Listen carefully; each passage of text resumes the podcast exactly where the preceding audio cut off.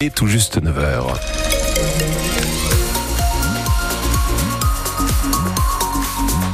Si vous venez seulement de nous rejoindre à l'instant, les meilleurs moments justement de France Bleu Matin avec vous, Hélène Fromantin. Et les discussions sur le projet de loi immigration doivent reprendre ce matin à l'Assemblée nationale. La commission mixte paritaire a suspendu ses travaux dans la nuit à cause de désaccords sur le fond entre les Républicains et la majorité. Des accords notamment sur les conditions d'attribution des prestations sociales aux étrangers. Le sénateur socialiste du Nord, Patrick Caner, qui était notre invité ce matin, assiste à ces débats dans cette C M P en tant que suppléant. Il nous le disait à huit heures moins le quart. Pour lui, de telles tractations entre le gouvernement et un parti politique, c'est du jamais vu. Si vous voulez, on s'est même demandé avec nos collègues socialistes et de gauche en général, qu'est-ce qu'on fout là, quoi. Enfin, c'est une expression un peu, un peu triviale. Euh, on, va, on va partir, on va le laisser entre eux, et puis ils se débrouilleront, euh, et puis il y aura le vote à l'Assemblée, au Sénat, et on verra bien ce qui se passera. Donc jamais, sur la forme, je n'ai vu une telle, une telle mascarade. Nous sommes aussi revenus ce matin sur ce procès qui doit durer toute la semaine au tribunal correctionnel de Lille. Procès pour une affaire hors norme, notamment de dépôts sauvages, de déchets et de transferts de détritus en bonne organisée entre la Belgique et la France pour un préjudice estimé à plus d'un million et demi d'euros.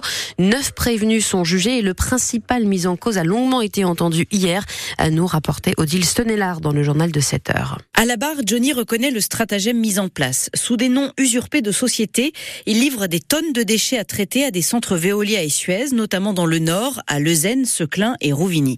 Pour cela, il aurait dû payer environ cent trente euros la tonne, sauf qu'il n'a jamais payé les factures et ça, il le reconnaît, expliquant avoir été pris dans un engrenage. Plus de sept mille tonnes de déchets ont tout de même été livrées sans être jamais payées.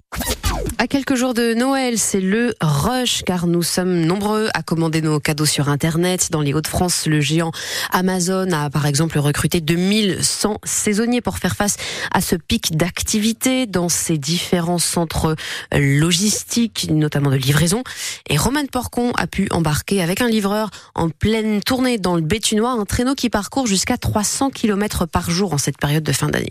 Oui, bonjour monsieur, c'est le service de livraison Amazon. Ah, j'arrive. Ce client attend ce colis justement pour les fêtes de fin d'année. Je ne sais pas comment vous êtes arrivés jusqu'ici. La plupart du temps, on ne nous trouve pas. C'est un beau-fils qui nous envoie ça parce qu'on se réunit en famille. Le temps presse, il faut reprendre la route pour livrer cette fois-ci un cadeau de Noël.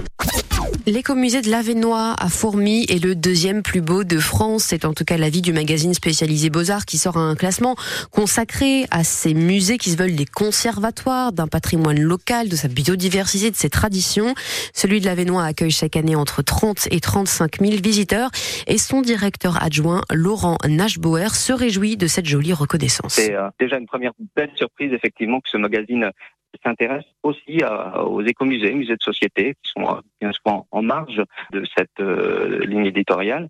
Puis euh, bah, effectivement, euh, je pense qu'un écomusée parle, euh, sauvegarde, valorise euh, tout un, un territoire et sa population.